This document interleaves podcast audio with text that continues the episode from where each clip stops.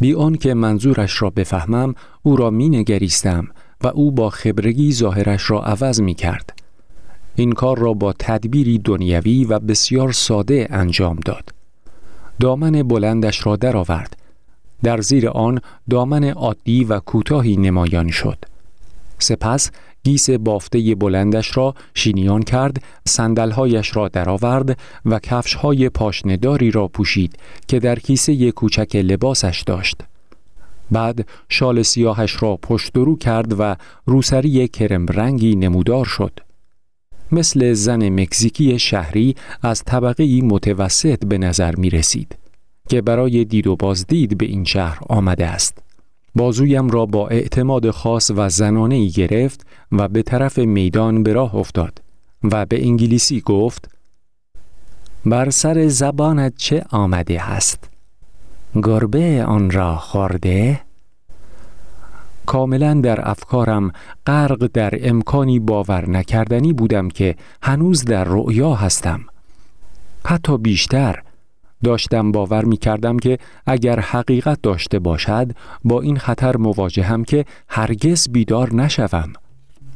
با لحنی بی تفاوت که نمی توانستم فکر کنم مال خودم است گفتم تا حالا متوجه نبودم که قبلا به انگلیسی با من حرف زده اید. کجا آن را یاد گرفتید؟ در آن دنیای بیرون من به زبانهای زیادی صحبت می کنم. مکس کرد و مرا مورد مداقه قرار داد. سپس گفت وقت زیادی برای یادگیری همه آنها داشتم. چون مدت زیادی را با هم خواهیم گذراند یک وقتی زبان خودم را به تو یاد خواهم داد خندید بیشک به چهره معیوسم خندید ایستادم و در حالی که احساساتم را فاش می کردم پرسیدم وقت زیادی را با هم خواهیم بود؟ با شادی پاسخ گفت البته تو انرژیت را مجانی می دهی و فکر می کنم که این کاری بس سخاوتمندانه است خودت این را گفتی نگفتی؟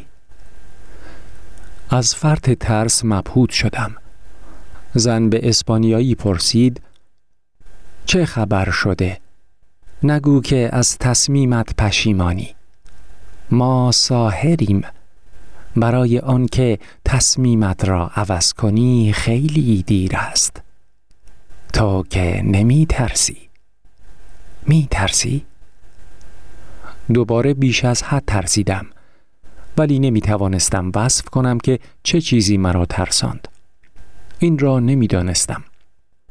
یقینا از اینکه با مبارز مرگ در رؤیای دیگری باشم یا حتی عقل و یا زندگیم را از دست بدهم نمی ترسیدم. از خودم پرسیدم که آیا از بدی و شر می ترسم؟ ولی فکر به بدی و شر نمی توانست آزموده شود. در اثر تمام این سالها که در طریقت ساهران گذرانده بودم بدون کوچکترین تردیدی می دانستم که در جهان فقط انرژی وجود دارد. بدی و شر بیشتر ساخته ذهن بشر است که در اثر استقرار پیوندگاه در جای عادت شده اش تسلط یافته است. منطقا چیزی وجود نداشت که از آن بترسم. این را می دانستم ولی همچنین می دانستم که ضعف واقعی من فقدان سیالیتی است که پیوندگاه را در لحظه ای که به نقطه جدیدی تغییر مکان می کند ثابت نگاه می دارد. تماس با مبارز مرگ پیوندگاه هم را به مقدار زیادی تغییر مکان داده و من شجاعت و قدرت آن را نداشتم که این حرکت را نگاه دارم. پس نتیجه نهایی حس کاذب و مبهم ترسی بود که شاید نتوانم بیدار شوم. گفتم چیزی نیست بیا به گردش در یا ادامه دهیم. بازویش را در بازویم انداخت و ما در سکوت به پارک رسیدیم. به هیچ وجه سکوتی اجباری نبود ولی ذهنم دور می‌زد. فکر کردم چقدر عجیب است فقط اندکی پیش با دونخوان از پارک به کلیسا قدم زده بودم و غرق در ترسی وحشتناک ولی عادی بودم. حالا با آنچه موجب ترسم شده از کلیسا به پارک برمیگردم و بیشتر از هر وقتی غرق در ترس و وحشتم اما به طریقی دیگر پخته تر و مرگاورتر برای اون که نگرانیم را از خود دور کنم اطراف را نگریستم. اگر این رؤیا بود همانطور که یقین داشتم هست پس راهی برای اثبات یا رد آن نیز وجود داشت. با انگشت به خانه ها، کلیسا، پیادهروی خیابان و مردم اشاره کردم. به هر چیزی اشاره کردم و در کمال شجاعت حتی به چند نفر از مردم دست زدم.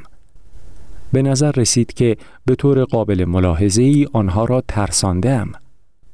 جسم آنها را لمس کردم. آنها واقعی بودند.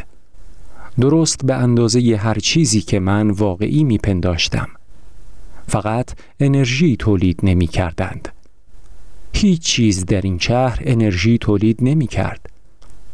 هر چیزی واقعی و عادی به نظر می رسید. با این حال رؤیا بود. به طرف زن برگشتم که هنوز بازویم را گرفته بود. از او در این باره پرسیدم.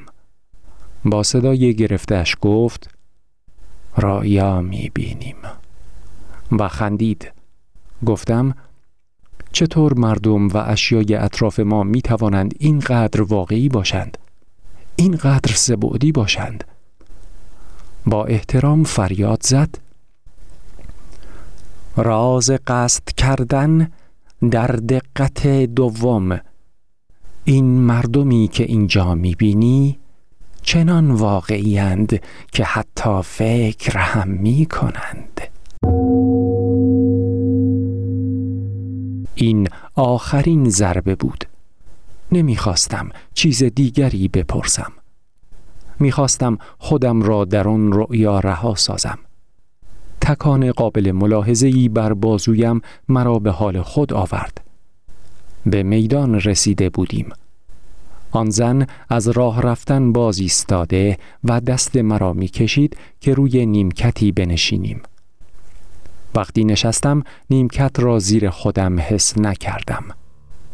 فهمیدم که به دردسر افتادم. شروع به چرخیدن کردم. فکر کردم دارم صعود می کنم به سرعت نیم نگاهی به پارک انداختم. گویی از بالا به آن می نگریستم فریاد زدم. همین است همین است. فکر کردم دارم می میرم حرکت چرخان و سعودی به سقوطی چرخنده در تاریکی مبدل شد.